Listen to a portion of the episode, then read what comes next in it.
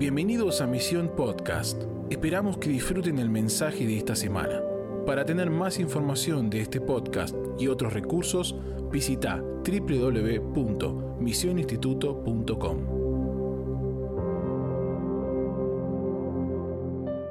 Y le he puesto de título a esta reflexión, Construyendo morada para el hombre del cielo. ¿Sí? Y, y yo quiero animar a todos los que no han escuchado los últimos devocionales que te metas en la conversación. Yo declaro, si no escuchaste ninguno o hay en internet un espíritu de gracia para que Dios te meta ahora en la conversación. Pero esto es una construcción que venimos llevando por semanas. Dios nos ha metido en esta conversación. Y sinceramente ha sido mi oración en los últimos días cómo conectar todo esto con nuestra, eh, nuestra vida cotidiana, cómo aterrizar toda esta revelación que, como yo les decía, este entendimiento del hombre del cielo afectó tanto la iglesia primitiva que los activó, que los, eh, los, los hizo edificadores efectivos. ¿sí? Y esa es mi oración en esta hora, conectar todo lo que estamos viendo y lo que venimos escuchando cada semana. Sé que ya la semana pasada lo hemos conectado tanto cuando Rafa nos compartía, pero yo siento que Dios nos va a a, mostrar hoy esta conexión que hay entre el hombre del cielo y lo que construimos en la tierra. Y siento que muchos de ustedes Dios los está llamando y por eso están acá en misión para edificar morada para el Señor, ¿sí? Para edificar ambiente, sea en tu familia, sea en tu iglesia, sea en tu ciudad, ámbitos donde ese hombre que está en el cielo viene a través de su espíritu a la tierra hoy y se prepara esa morada para que Él venga físicamente pronto en su segunda venida. Entonces, ahí en la letra A, yo les puse, sigamos la conversación. Si quiero tratar de conectar lo que venimos hablando y, Dios nos despertó, dice ahí, con una pregunta en este tiempo, y es, ¿qué evangelio predicaron los apóstoles? ¿Sí? Y, siento que esa pregunta sigue latiendo. Eh, ¿Qué evangelio predicaron los apóstoles? Y cuando empezamos a hacer esta pregunta al Señor, descubrimos que uno de los temas que más se anuncian en el Nuevo Testamento es la ascensión del Señor. ¿sí? Y la realidad de que hay un nombre en el cielo, esta realidad, por eso no quiero que nos vayamos de esta conversación, porque esta realidad afectó profundamente la fe, ¿sí conmigo la fe, la misión, la adoración, la devoción de los primeros cristianos. Esta revelación de quién es Él, de dónde está Él, de su estatus celestial, como venimos hablando en estas semanas, afectó directamente. Vemos que esta revelación del estatus celestial de Jesús cumplió cuatro propósitos en la iglesia primitiva que quiero repasar.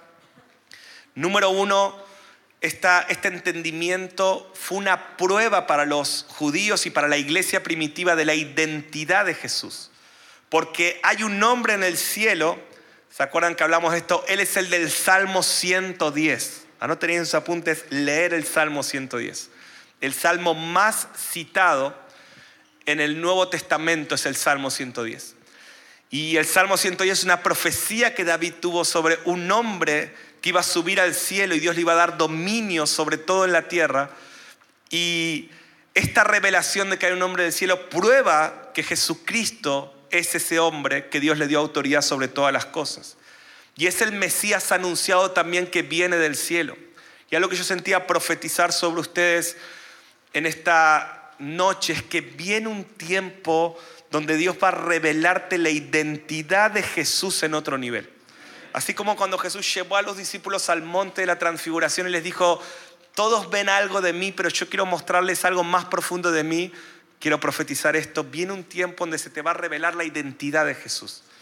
Por eso, quédate, aunque no entiendas todo lo que estamos hablando, quédate mirándolo a Él, porque eh, la revelación de Jesucristo que viene para tu vida en este tiempo va a afectar directamente tu vida cotidiana, tus acciones, tu adoración, tu oración. No se trata de incrementar las disciplinas religiosas, se trata de incrementar nuestro entendimiento de, de, Cristo, de quién es Él. Y Dios está metiendo a la iglesia en esta conversación. ¿Por qué? Porque hoy muchas veces hemos hecho que la iglesia gire en torno de nosotros. ¿sí? Nosotros somos el centro de los cultos, nosotros somos el centro de las prédicas, es cómo mejorar, cómo vencer, cómo dejar eso que está mal. O sea, hemos endiosado al hombre, ¿sí? con una buena intención, tratando de ayudar al hombre, pero nos damos cuenta que el Evangelio es ver a Cristo y cuando se te revela quién es Él, se restaura quién sos vos. Entonces, ay, me quema esto. Por eso, por eso fue tan fuerte esta prédica.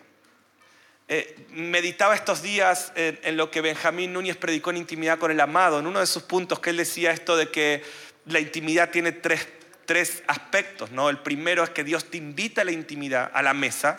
El segundo, no se acuerdan que Él dijo, Él te sirve la sustancia en la mesa, que es Cristo. Y el tercero son los resultados de haber comido en la mesa, que son las obras que hacemos, la gran comisión y las obras de justicia. Dios te invita, pero dice, el meollo, decía Él, de la cuestión es Cristo, es la sustancia, es lo que vos comés. Y cuando el centro de tu evangelio es Cristo, todo se activa. Entonces, este entendimiento del hombre en el cielo, de mirarlo a Él, destrabó todo acá. O sea, ¿qué te estoy diciendo? Viene una revelación de la persona de Cristo que va a destrabar todo en tu vida. Y cuando te diga, ¿qué fue lo que te enseñaron los 10 pasos del éxito, los 5 pasos para vencer el pecado? No, no, solo me dijeron, sube acá para ver a Cristo y cuando lo veo a Él, todo se ordena. Amén. Número dos, se usó este mensaje del hombre en el cielo para animar y fortalecer a la iglesia. Solo estoy repasando en este primer punto lo que venimos hablando y, quiero, que, quiero que profundices. Quiero que no te tragues este bocado, sino que lo mastiques. ¿Vieron como cuando comes un rico asado, una entrañita? Yo ahora estuve en un lugar que me, dieron estos brasileros. Eh, ¿Cómo se llama esa carne brasilera que es tan rica? ¿Eh? Picaña, eso es celestial. En el milenio va a haber picaña, Dios me lo reveló. Oh, picaña me sirvieron estos hermanos brasileros y es como, si te invitan a comer picaña, no tragues, mastica, ¿no? Y esto es mucho mejor que la picaña. Yo te animo a que mastiques lo que te estoy diciendo. Entonces, te quedas viendo a Él, te enamoras de Él. Número dos, este mensaje trajo fortaleza a la iglesia porque está en el cielo ahora. Tenemos un sumo sacerdote que traspasó los cielos e intercede continuamente por nosotros. Yo oro para que veas que ahora hay un hombre en el cielo orando por vos. Estás acá, vas a vencer. Pero Mariano, en Argentina la inflación o la enfermedad o mi iglesia que no entiende. Hay un hombre en el cielo orando a tu favor, que se compadece con todo. Entonces esta revelación del intercesor en el cielo, decíamos, fortalece y anima a la iglesia. Si estás desanimado es que no estás viendo a ese hombre en el cielo. Número tres, para afirmar la identidad y el propósito de la iglesia, porque está en el cielo, nos hizo sentar en lugares celestiales con Él, nos comparte su ciudadanía y nos incorpora en su plan. Estamos bendecidos y posicionados con Cristo en lugares celestiales. O sea, Él es el que el Padre le dio autoridad sobre todo y Él te comparte esa autoridad. Cuando vos ves a ese hombre del cielo, dice, vos estás sentado conmigo en lugares celestiales. Y esto te da identidad, te da propósito, te da autoridad en este siglo, en el siglo venidero. Él comparte su identidad, estatus celestial. Por eso decía, Pablo decía, ustedes están bendecidos con Cristo en lugares celestiales. Y se acuerdan que nosotros somos tan a veces, estamos tan centrados en nosotros que creemos que eso significa que tenemos una bendición en el cielo, ¿no? Y que no sé, yo estoy soltero y mi novia está en el cielo, ya va a bajar de la tierra. Estoy bendecido con Cristo porque ahí en los cielos Él tiene mis bendiciones en un estante. No, no. Estar bendecido con Cristo en los lugares celestiales significa que porque Él está en el cielo y el Padre le dio toda autoridad y Él va a reinar sobre todo dominio, Él te da acceso a ese mismo poder, a esa misma herencia. Él es un rey y vos sos un rey. ¿Ves? Entonces, entender el hombre del cielo te purifica, purifica tus motivaciones y te das cuenta qué es verdaderamente lo importante y también purifica tu propósito. El, hombre en el cielo, su estatus celestial es que Él va a gobernar, Él ya gobierna y va a gobernar sobre la tierra. Y ese es tu propósito, reinar con Cristo. Hoy, dice Romanos 5, 19, cuando Cristo venga, dice Apocalipsis 20, y cuando el Padre descienda, dice Apocalipsis 21 y 22. O sea, vas a reinar para siempre y que esté ese hombre en el cielo afirma esto. Solo estoy repasando lo que vimos hasta acá. Y número cuatro, para prepararnos para los últimos tiempos, porque hay un nombre en el cielo. Ahora debemos esperar del cielo a nuestro Salvador. Él vendrá de allí para recompensar a los santos. ¿Cuántos creen esto? Él es nuestra esperanza viva. ¿Se acuerdan que decíamos, tenemos una esperanza viva, inmarcesible, incontaminada en el cielo para nosotros? Y cuando Él se manifieste, cuando Él vuelva, vamos a recibir esta herencia, esta esperanza. Entonces, quedémonos en la conversación, sigamos en la conversación. Ahora, letra B, quiero hablarte de un versículo que no toqué hasta acá, ¿sí? ya, ya hablamos más de 100 versículos sobre el hombre del cielo en el Nuevo Testamento, pero quiero hablarte de Efesios 4, 8, un versículo clave que lo dejé para esta tercera parte que yo estoy dando, aunque los chicos continuaron. Efesios 4, 8 al 10. Y, y acá Pablo va a conectar, va a citar otro salmo. Fíjense que mientras nosotros leemos los salmos a veces en la mañana no sabemos qué leer, ¿no? y nos despertamos así como, no, no da para leer Apocalipsis o vamos a leer un salmito, ¿no? Y nos sentimos más en paz y, ay, recibí un poquito de paz. Pero ojo con los salmitos, decirle que está al lado tuyo, ojo con los salmos, son peligrosos. Decir.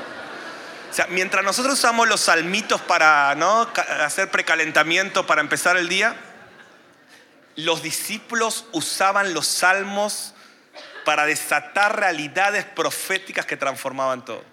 Y te lo mostré en Hechos 2 cuando eh, Pedro dice, ningún hombre subió al cielo y el Salmo 110 es Jesús. Y ahora vamos a ver a Pablo citando el Salmo 68. Dice, por lo cual dice, subiendo a lo alto, llevó cautiva la cautividad y dio dones a los hombres.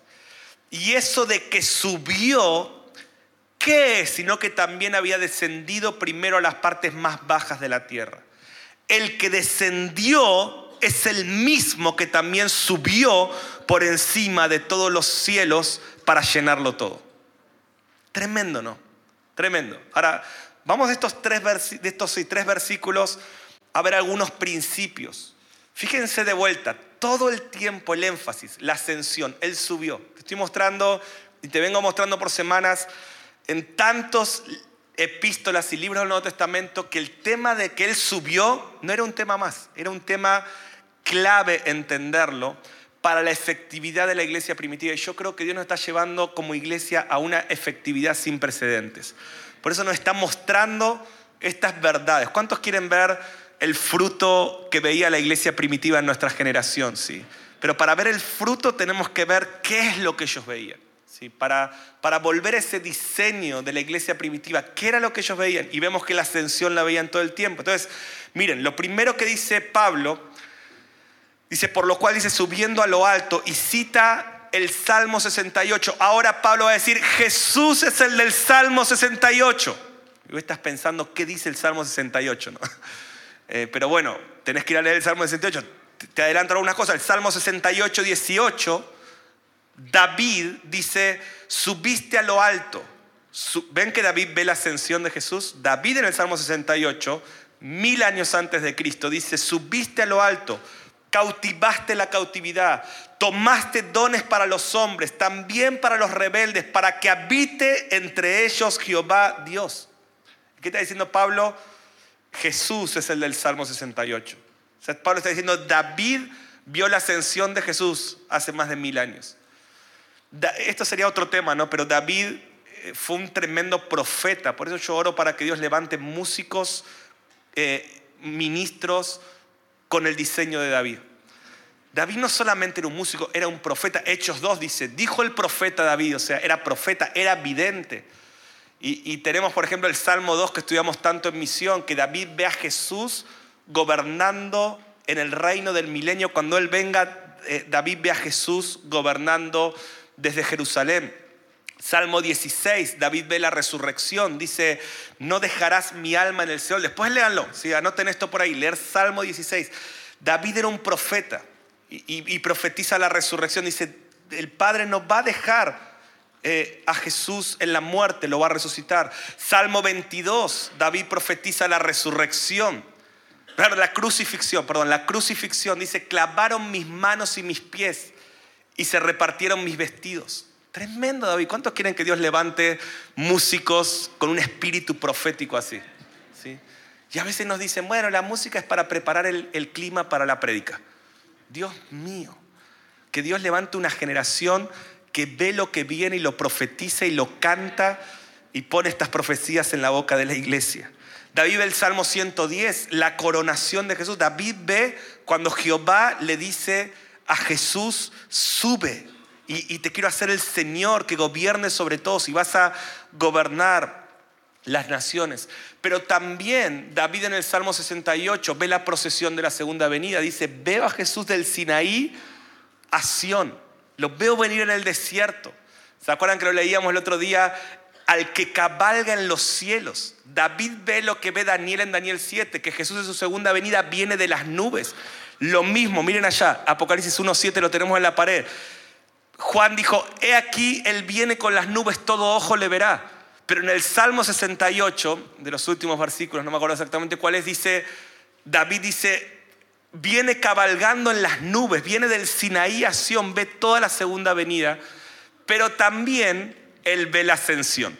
Dice, subió a lo alto, cautivó la cautividad, tomó dones, eh, también juzgó a los rebeldes, etc. Entonces, número uno, en, en Efesios 4.8, Pablo dice, Jesús es el del Salmo 68. Número dos, dice, llevó cautiva la cautividad. O sea, dice Jesús, otra versión, dice, eh, la NBI dice, se llevó consigo a los cautivos y los libertó. ¿Qué es lo que está viendo Pablo? Dice, cuando Jesús descendió hasta lo más profundo, le sacó a Satanás las llaves de la cárcel. Por eso en Apocalipsis 1 va a decir, Él tiene las llaves del Hades y de la muerte. O sea, cuando Jesús, y escucha esto, cuando Jesús eh, fue a lo más, descendió hasta lo más profundo, Él tomó las llaves de cualquier cárcel que te está encerrando hoy. Él tomó las llaves de tu prisión y Él tomó cautivo lo que estaba cautivo para Él. Ya no somos esclavos del pecado, ahora somos esclavos de Cristo. No, esto dice Primera Corintios. Entonces, cuando se te revela esta, esta dinámica de que Jesús bajó y subió, Jesús tomó las llaves de todo lo que te hace preso. ¿Cuál es el espíritu que te quiere encerrar, no sé, en la inmoralidad sexual, en la mentira, en la pobreza? Jesús descendió al infierno para tomar el poder de lo que te hace cautivo y poder liberarte. Por eso cuando miras a ese hombre del cielo y te conectas con él, sos verdaderamente libre. Cuando lo conoces a él. ¿Cómo nos da la llave? O sea, si él tomó las llaves de lo que te encierra, cómo te da la llave. Por eso cuando respondes a la intimidad con Dios, sos verdaderamente libre. O sea, Dios te está invitando a tener intimidad con el que tiene las llaves de aquello que te está encarcelando. ¿No es una buena noticia? Entonces Pablo dice, Él es el del Salmo 68, llevó cautiva la cautividad, se llevó las llaves y, y se llevó para Él a los cautivos. Número 3, Pablo dice, descendió a las partes más bajas. Y Colosenses 2.15 dice, se los dejé ahí, que Él descendió y Él avergonzó a los demonios y a las potestades. Oh, ¿cuántos, ¿Cuántos están mirando a Jesús? Te estoy predicando el Evangelio, Cristo, muriendo pero descendiendo, tomando las llaves de lo que te hace preso, fue a lo más bajo, avergonzó a los demonios. Estos días escuché a un hombre de Dios decir algo que me conmovió, lo dije el martes en la clase, pero quiero decirlo para todos, que decía, la humanidad de Jesús, Jesús hombre, fue como la carnada y la, y la divinidad de Jesús fue el anzuelo. ¿Vieron cuando uno va a pescar, no pone eh, la carnada en el anzuelo?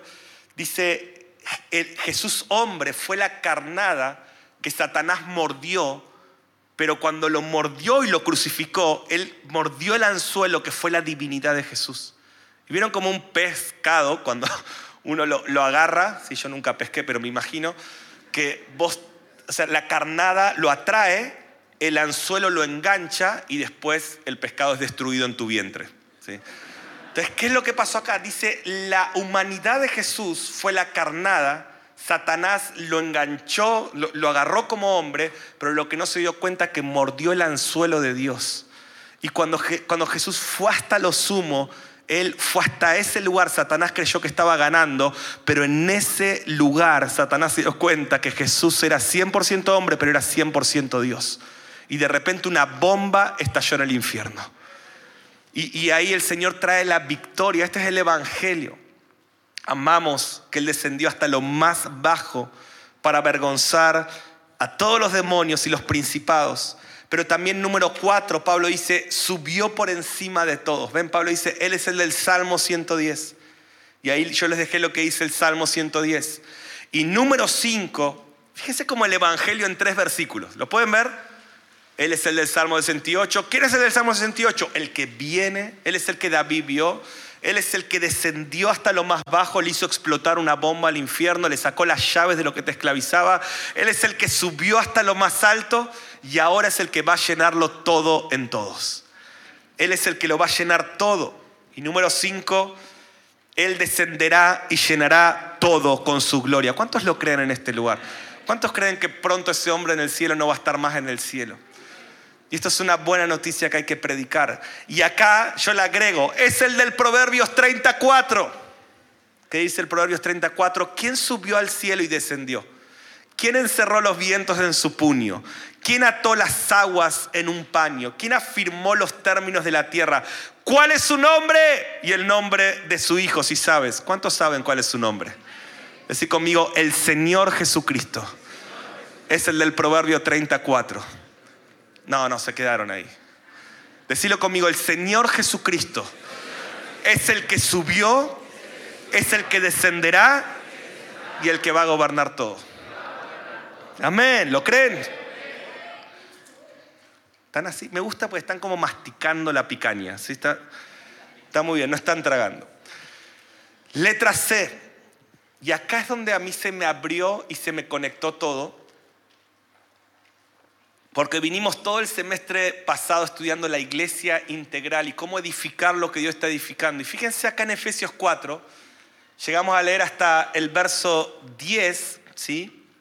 Que queda en esto, que Él descendió, el que descendió es el mismo que también subió por encima de todos a los cielos para llenarlo todo. Y mira el verso 11. Y él mismo, está es la misma charla, y él mismo constituyó a unos apóstoles, a otros profetas, a otros evangelistas, a otros pastores y maestros, a fin de perfeccionar a los santos para la obra del ministerio. Wow, no sé, todo lo que venimos estudiando, todo lo que Dios nos ha hablado el semestre pasado, la iglesia integral, el diseño de Dios para para transformar a las personas a la imagen de Cristo es establecido por el hombre que subió al cielo. Dice, él, él descendió, él subió y ahora que está en el cielo, él mismo está edificando una iglesia con cinco dinámicas. Entonces cuando se te revela, fíjense que está conectado, míralo en tu Biblia, algunos me están mirando, no lo creen, míralo en tu Biblia. O sea, él ascendió y el siguiente versículo dice, y él él, hay un hombre en el cielo, pero Él quiere tener una morada en la tierra. Una morada hecha por piedras vivas. Y acá nos habla oh, de la iglesia. Pablo afirma que Jesús descendió, ascendió y ahora su propósito es construir una iglesia integral basada en cinco dinámicas para formar a Cristo en los santos. Acabamos de escribir este libro, 250 páginas sobre la iglesia integral Hoy tenemos un anuncio que no tenía que hacer esto, pero saben que a mí me encanta anticiparme a las cosas, tengo como un espíritu profético. y, no, hace falta que pongan la placa, después Rafa lo va a anunciar y ustedes van a hacer como que no lo sabían, pero hoy estamos lanzando el ebook de la Iglesia Integral, o sea que en todas las plataformas digitales en todo el mundo se va a poder leer este libro en ebook, en plataformas digitales. Gracias por la emoción. Estuvimos, trabajando muchos meses para esto y estamos muy felices. Ahora, fíjense la conexión, porque veníamos hablando de restaurar los cinco ministerios. Pero ahora nos vamos unos versículos antes dice, Él subió al cielo y porque está en el cielo, Él ahora está estableciendo una morada en la tierra. Y dice que estos cinco ministerios son para que crezcamos, para que llegamos a la unidad de la fe, del conocimiento del Hijo de Dios. Me gustaría afirmar algunos principios acá. la iglesia no funciona como iglesia para contener a los cristianos cada semana, sino para impulsarlos a crecer a la medida de la estatura de Cristo. Ser iglesia no es, bueno, nos reunimos cada semana como para aguantar. Ser iglesia es ese hombre en el cielo está comprometido con edificar una obra en la tierra, que son ambientes y dinámicas donde las personas crecen cada semana hasta llegar a la estatura de la medida del varón perfecto. Entonces, solo estamos en el diseño de Dios cuando estamos avanzando, creciendo hasta la medida que Él determinó. O sea, ¿cómo puedes saber que estás en el diseño de Dios? ¿Cuántos sienten que este año están avanzando? ¿Cuántos sienten que están creciendo más de como estaban hace unos meses atrás? Estás en el diseño de Dios. Grabate este principio, subrayalo. La religiosidad te estanca, la intimidad te acelera. Por eso, la verdadera madurez, decimos siempre, no es tu experiencia de cristiano, sino tu dependencia de Cristo. Ah, tengo 40 años de cristiano, pero hace 20 que estás estancado. Estás fuera del diseño. El verdadero diseño. Yo quiero que, que juzguen mi vida no por mis prédicas, mis libros estancados, sino Ustedes pueden decir, Mariano está en el diseño si cada semana me ven crecer, me ven avanzar, me ven crecer un poquitito más en mi fe, en mi conocimiento de Cristo, en la medida de la estatura del varón perfecto en mí. O sea, ese es el diseño. El hombre del cielo establece un diseño en la tierra para que podamos crecer. Yo te tengo que preguntar, ¿cuánto estás avanzando? ¿Cuánto estás creciendo? ¿En qué ritmo estás creciendo? Ah, estoy creciendo, ¿ok? ¿Cuánto notan los demás que estás creciendo? La, religiosidad te estanca, pero quiero declarar este manto de intimidad que te va a acelerar y vas a empezar a crecer. Y de una semana a la otra la gente te va a decir, hey, ¿dónde estuviste? en la presencia. Hay más sabiduría, hay más carácter de Cristo hay más fe, hay más conocimiento. Amén. Ahora, tenemos que ser parte de ese diseño, pero yo le quiero hablar hoy a una generación que va a edificar ese diseño. Y si vos te sentís estancado, no te estoy criticando, te estoy invitando. Deja la religiosidad en tu vida. Y, no seas tan orgulloso de creer, bueno, yo estoy creciendo, creciendo, preguntar a los que te rodean. Yo no puedo decir que yo estoy creciendo si mis amigos, mis hermanos, mis compañeros de batalla, mi esposa, que ahora está escuchando ahí en casa con las nenas, y si ella no ve todos los días y, y me lo dice, y esa es mi medida de que estoy en el diseño de Dios. Te veo crecer, te veo avanzar, te veo descubrir, y eso es lo que quiero impartir sobre tu vida. No te conformes con el estancamiento metete en el diseño de Dios, porque todo lo que está en las manos de Dios crece. Aquel que comenzó la buena obra la perfecciona y lo va a hacer con tu vida. No tiene que ver con ir a una iglesia, sino con vivir un cristianismo con ciertas dinámicas que te hacen crecer en conocimiento, en fe. Ah, pero en mi iglesia, o sea, no le eches la culpa a otros, hacete cargo es que mi iglesia no recibe, metete en intimidad y convertite vos en un factor de influencia para otros, que tu vida inspire a otros, que tu vida levante la vara, que tu vida haga que la gente diga, ¿cómo puede ser? Se puede crecer estando aún en este lugar, yo quiero crecer más. Y no estoy hablando de tu ministerio en la plataforma, estoy hablando de tu vida en Cristo. No en la plataforma, en Cristo. Y Dios nos está invitando a esto. Espero que quieras responder algo que sentía muy fuerte en todos los lugares donde predicamos en Estados Unidos. Yo estoy viendo esto globalmente. Dios está redefiniendo el Evangelio en esta generación. En nuestra generación, Dios está diciendo, ya no pueden vivir un Evangelio centrado en el hombre. Ya no pueden vivir un Evangelio distinto al que vivieron los apóstoles.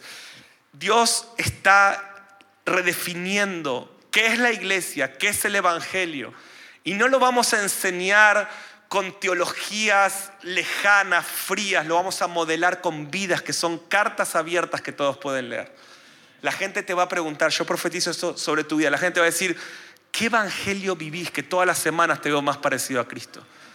¿Qué, evangelio vivís que todas las semanas traes, tenés algo fresco para decir? ¿Cuántos lo reciben? Fuimos llamados a edificar lo que Dios está edificando. Y quiero estos últimos minutos enfocarme quizás en lo que Dios más me habló en estos últimos días en mi intimidad. ¿Qué es esto? Una generación conforme al corazón de Dios construye casa para Dios según su diseño. Porque hay un nombre en el cielo, necesitamos construir una casa en la tierra. Porque ese hombre estableció un diseño. Cuando estás mirando a ese hombre, estás viendo que él mismo está edificando estas dinámicas. Y porque hay un nombre en el cielo, queremos construirle una casa en la tierra. Y eso está relacionado con el hoy, pero también está relacionado con preparar el camino para su venida. Anoche, bueno, estos días estuve bien separado de mis hijas muchos días, las extrañé mucho y anoche, y todos estos días estamos pasando mucho tiempo. Entonces anoche las estaba acostando, eh, como hacemos todas las noches, a veces lo hace mi esposa, a veces lo hago yo, leyendo juntos la Biblia con las nenas.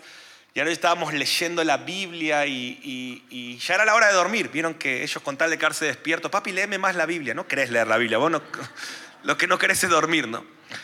Y entonces leímos una historia, otra historia. Y bueno, le digo, basta, a dormir que mañana tienen la escuela. Entonces nos acostamos y dice, papi, contanos una historia más, ahora vos de Jesús. Y Cata tiene cuatro y dice, papi, contanos la historia de la cruz. ¿No? Y bueno, le empiezo a contar la historia. Y, bueno, saben cómo es todo, ¿no? Que él vino, murió, resucitó, pero cuando se te revela el hombre del cielo no puedes quedar ahí, ¿no? Entonces, y ahora él está en el cielo. Y, y Connie, contale a tu hermana ¿cómo, es Jesús, sus ojos cómo son. Sus ojos son como llama de fuego. Y hablábamos, ¿no? El, el, el martes en la clase de Apocalipsis decíamos que si los ojos son las, la ventana del alma, si en sus ojos hay fuego porque en su alma hay fuego. Y hablábamos de esto, ¿no? ¿Y qué más tiene Jesús? A ver, chicas, ¿cómo son los cabellos de Jesús? Blancos como la nieve. ¿Y qué le sale en las manos a, Jesús? Rayos. Habacuc 3, ¿no? ¿Para qué? Para matar a sus enemigos. Entonces estamos en esta conversación, ayer 10, 10 de la noche. Y les digo, chicas, ¿quieren que Jesús venga? Sí. Cata, cuatro años. Papi, Quiero ver a Jesús. ¿Cuándo viene Jesús? ¿Cuándo viene Jesús? Y nuestros hijos están con un hambre de que ese hombre en el cielo baje. Y yo espero que vos tengas esta fe de un niño. Y que también digas, yo quiero ver esa belleza, yo quiero ver a ese hombre en el cielo, en la tierra. ¿Cuántos quieren ver al hombre del cielo en la tierra? Entonces, si querés ver al hombre del cielo en la tierra, hay que construir casa para él. Y acá quiero terminar esta última parte y quiero dejar un tiempo para adorar. Venite, Agus que quiero hablarte un poco del Salmo 132. Salmo 132, es tremendo este salmo, porque David precisamente va a decir esto, yo quiero construir una casa de Dios en la tierra, eh, eh, quiero construir una casa en la tierra. No es que David escriba este salmo, pero muchos dicen que Salomón lo escribió o alguien que estaba cerca de David. Y alguien registra y dice, este hombre David, ¿se acuerdan David, no? Que vio a Jesús reinando en el milenio, Salmo 2, que vio a Jesús resucitando, Salmo 16, a Jesús siendo crucificado, Salmo 22, a Jesús eh, bajando y subiendo, Salmo 68, a Jesús siendo puesto Señor en el Salmo 110. Pero este David, toda esta revelación llega a esta conclusión que probablemente su hijo dice, yo escuché a mi papá jurarle algo a Dios. ¿Y qué es lo que él le jura? Dice, yo no voy a descansar hasta construir una morada para el Dios de Jacob. Yo no voy a parar para que ese que está en el cielo tenga un lugar en la tierra donde las generaciones puedan contemplarlo, donde las generaciones puedan venir. ¿no? Y, es tremendo, leámoslo juntos, Salmo 132 este que lo escribió probablemente dicen que fue Salomón, dice, acuérdate Jehová de David y de toda su aflicción, de cómo juró a Jehová y prometió al fuerte de Jacob. Yo me lo imagino, no sé, déjenme imaginarme, Salomón de chiquito escuchar a su papá. Te juro Dios, te juro fuerte de Jacob. Y ahora dice, acuérdate de lo que papá te prometió, te juró. no entraré en la morada de mi casa, ni subiré el lecho de mi estrado, no daré sueño a mis ojos, ni a mis párpados adormecimiento, hasta que halle lugar para Jehová, morada para el fuerte de Jacob. ¿Cuál es, ¿Cuál es el celo de una persona que se le reveló el hombre del cielo, la segunda venida, el reino del milenio? Yo no voy a parar. Entonces yo, a mí me gusta masticar la picaña, perdón por el... Ya tienen hambre, ¿no? Lo dije varias veces, pero entiendan la alegoría. Entonces yo me quedo en estos salmos y me lo imagino, porque dice, no entraré a mi morada. Entonces yo me lo imagino a Salomón mirándolo por la ventana a su papá. Mami, ¿por qué papá no entra? No sé, dice que está gritando al cielo. Dice que no va a entrar y que no se va a dormir hasta construirle una morada al Dios de Jacob. Y todos los primeros versículos, no tengo el tiempo ahora, léanlo después del Salmo 132. Vemos este celo de David diciendo, mi único propósito es construirte un lugar en la tierra. Ya lo habíamos escuchado a David decir una cosa demandado a Jehová, esta buscaré, quiero contemplarte. Primero fue personal. David dijo, quiero vivir para disfrutar la belleza de Dios. Quiero vivir para, para inquirir, para aprender. Quiero vivir para mirarlo. Yo ya probé, no tengo otro bien fuera de Él. Quiero su presencia, dice David. Y ahora ya no solo dice quiero su presencia, dice quiero construirte un lugar donde muchos puedan acceder a tu presencia. Y acá en Misión estudiamos la tienda de David. De hecho, él lo hizo con una carpa, pero él estaba hablando, quiero construirte un lugar. En los primeros 10 versículos del Salmo 32 se registra el juramento de David. Voy a construir una casa para Dios. Yo subía a mis redes cuando estaba en Estados Unidos algo que despertó mucho de lo que estoy hablando, que fue escuchar a Michael Miller, el, pastor de Upper Room. Y él dijo, dijo esto al pasar. Pasa que a mí me pasa que a veces yo escucho una frase y se me abre un mundo. Y este hombre al pasar dijo esto, dijo, ¿Qué sucedería si comenzamos a construir iglesias no para atraer a la gente, sino para atraer a Dios? Y él siguió hablando de otra cosa. Y yo, ¡pum!, me golpeó el pecho. Y, el Espíritu Santo me dijo, no siempre que atraigas a la gente Dios va a ser atraído. Pero siempre que atraigas a Dios la gente va a ser transformada.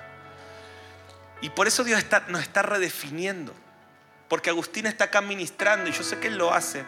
Pero yo le pregunto a todos los ministros de alabanza, cuando estás ministrando, ¿querés atraer a la gente o querés atraer a Dios? No siempre que atraigas a la gente Dios va a ser atraído, pero siempre que atraigas a Dios la gente va a ser transformada. Y Dios está levantando una generación como David dice, yo no descanso. Ahora David es famoso, David tiene reino, David es poderoso, pero David dice, lo único que me importa es atraerte a vos. Lo único que quiero, y yo estoy, a mí me quema el corazón por atraer la presencia de Dios a nuestra generación. Yo te puedo decir, mi meta para los próximos 20, 30 años de mi vida es atraer a Dios.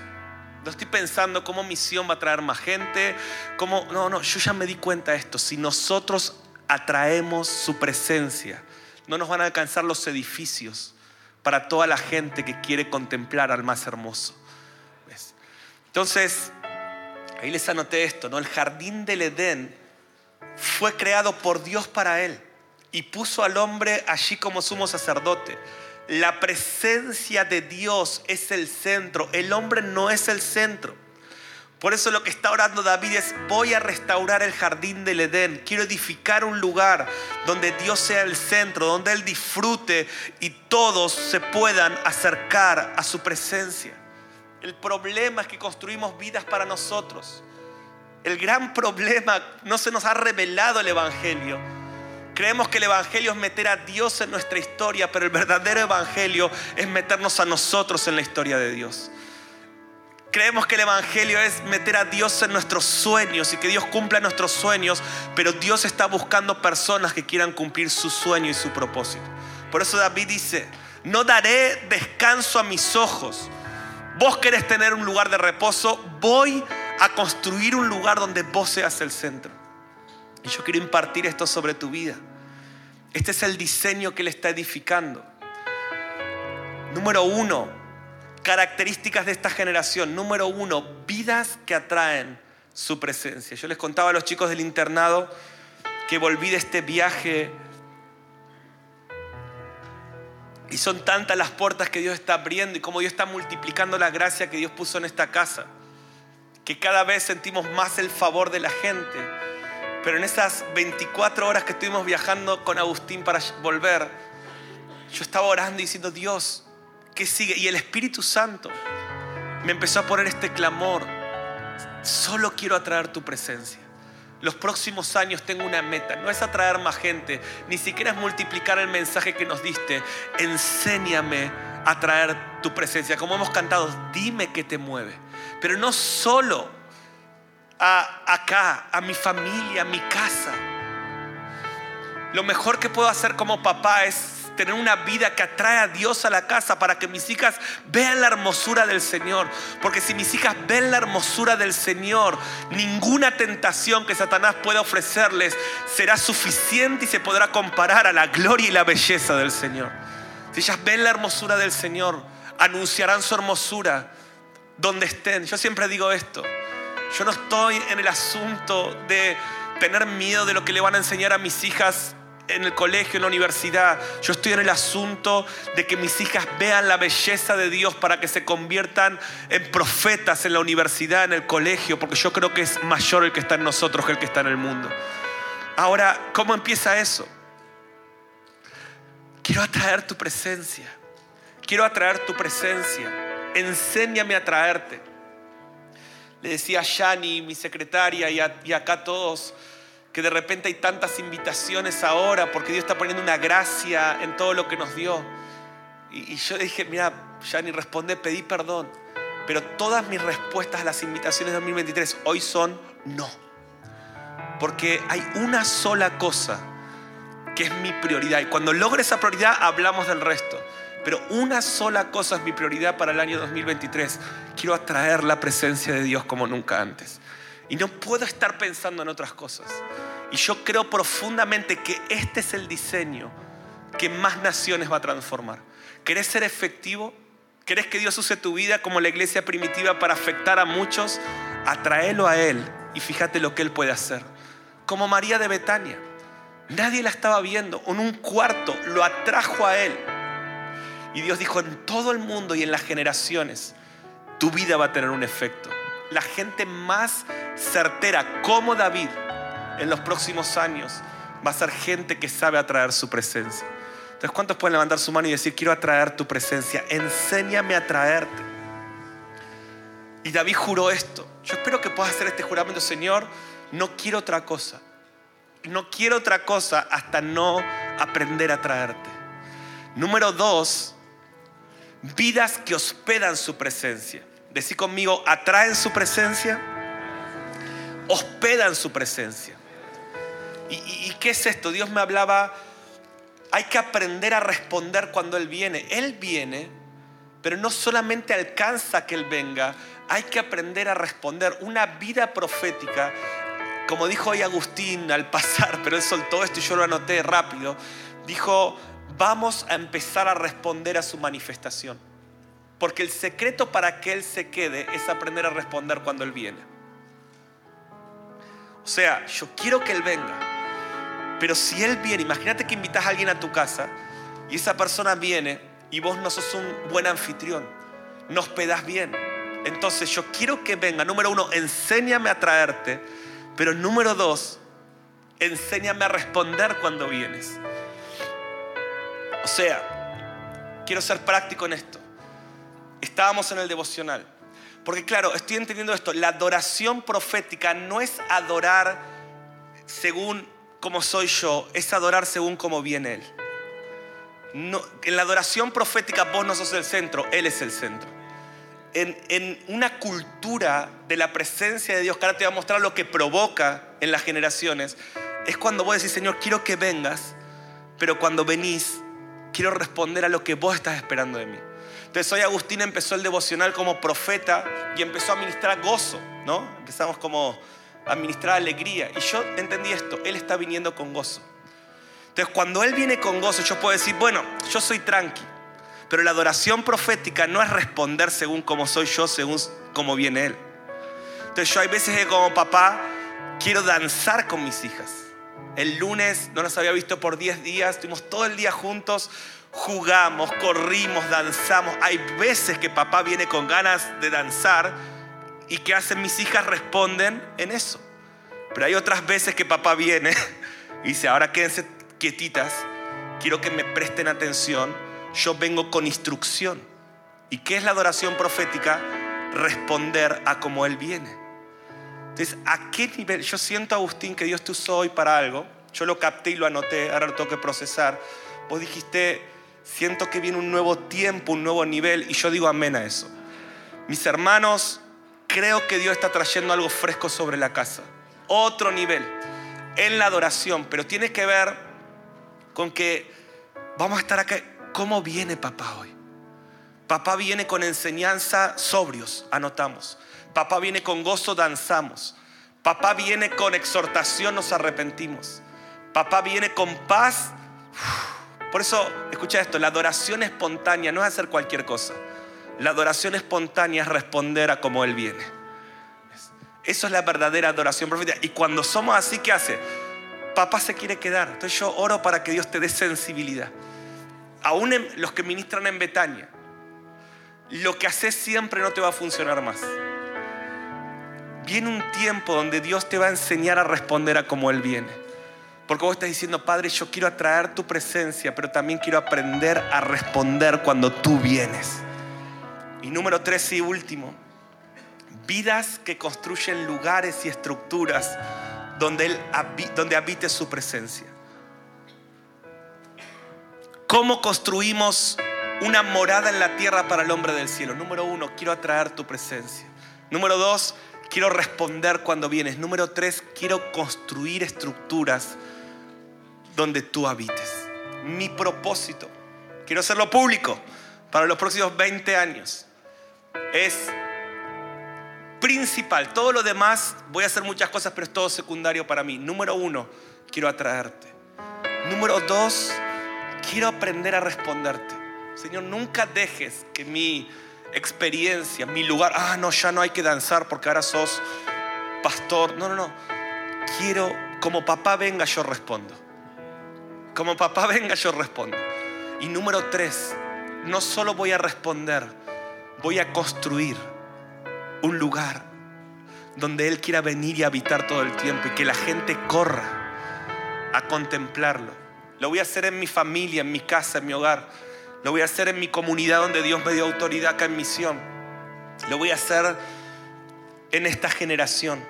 Ahora termino con esto. David tiene este hambre. ¿Cuánto se le está despertando este hambre? ¿Cuántos quieren agarrar también este juramento con Dios? Señor, no voy a descansar hasta construirte. Mira, mi hermano, vos estás acá para construir morada para el hombre que está en el cielo. En tu familia, en tu generación, en tu casa. Si seas una mamá y un papá y no tenés un ministerio, ese es tu ministerio. Construir morada para Dios en tu lugar. Y me encanta cómo termina el Salmo 132, después lo pueden leer. Pero una vez que David hace este juramento, Dios en los últimos versículos responde al juramento y le dice todo lo que él va a soltar del cielo por la actitud de David. Y yo quiero que recibas esto. Y lo vamos a poner en la pantalla. Pero miren las declaraciones de Jesús, de, Dios sobre David.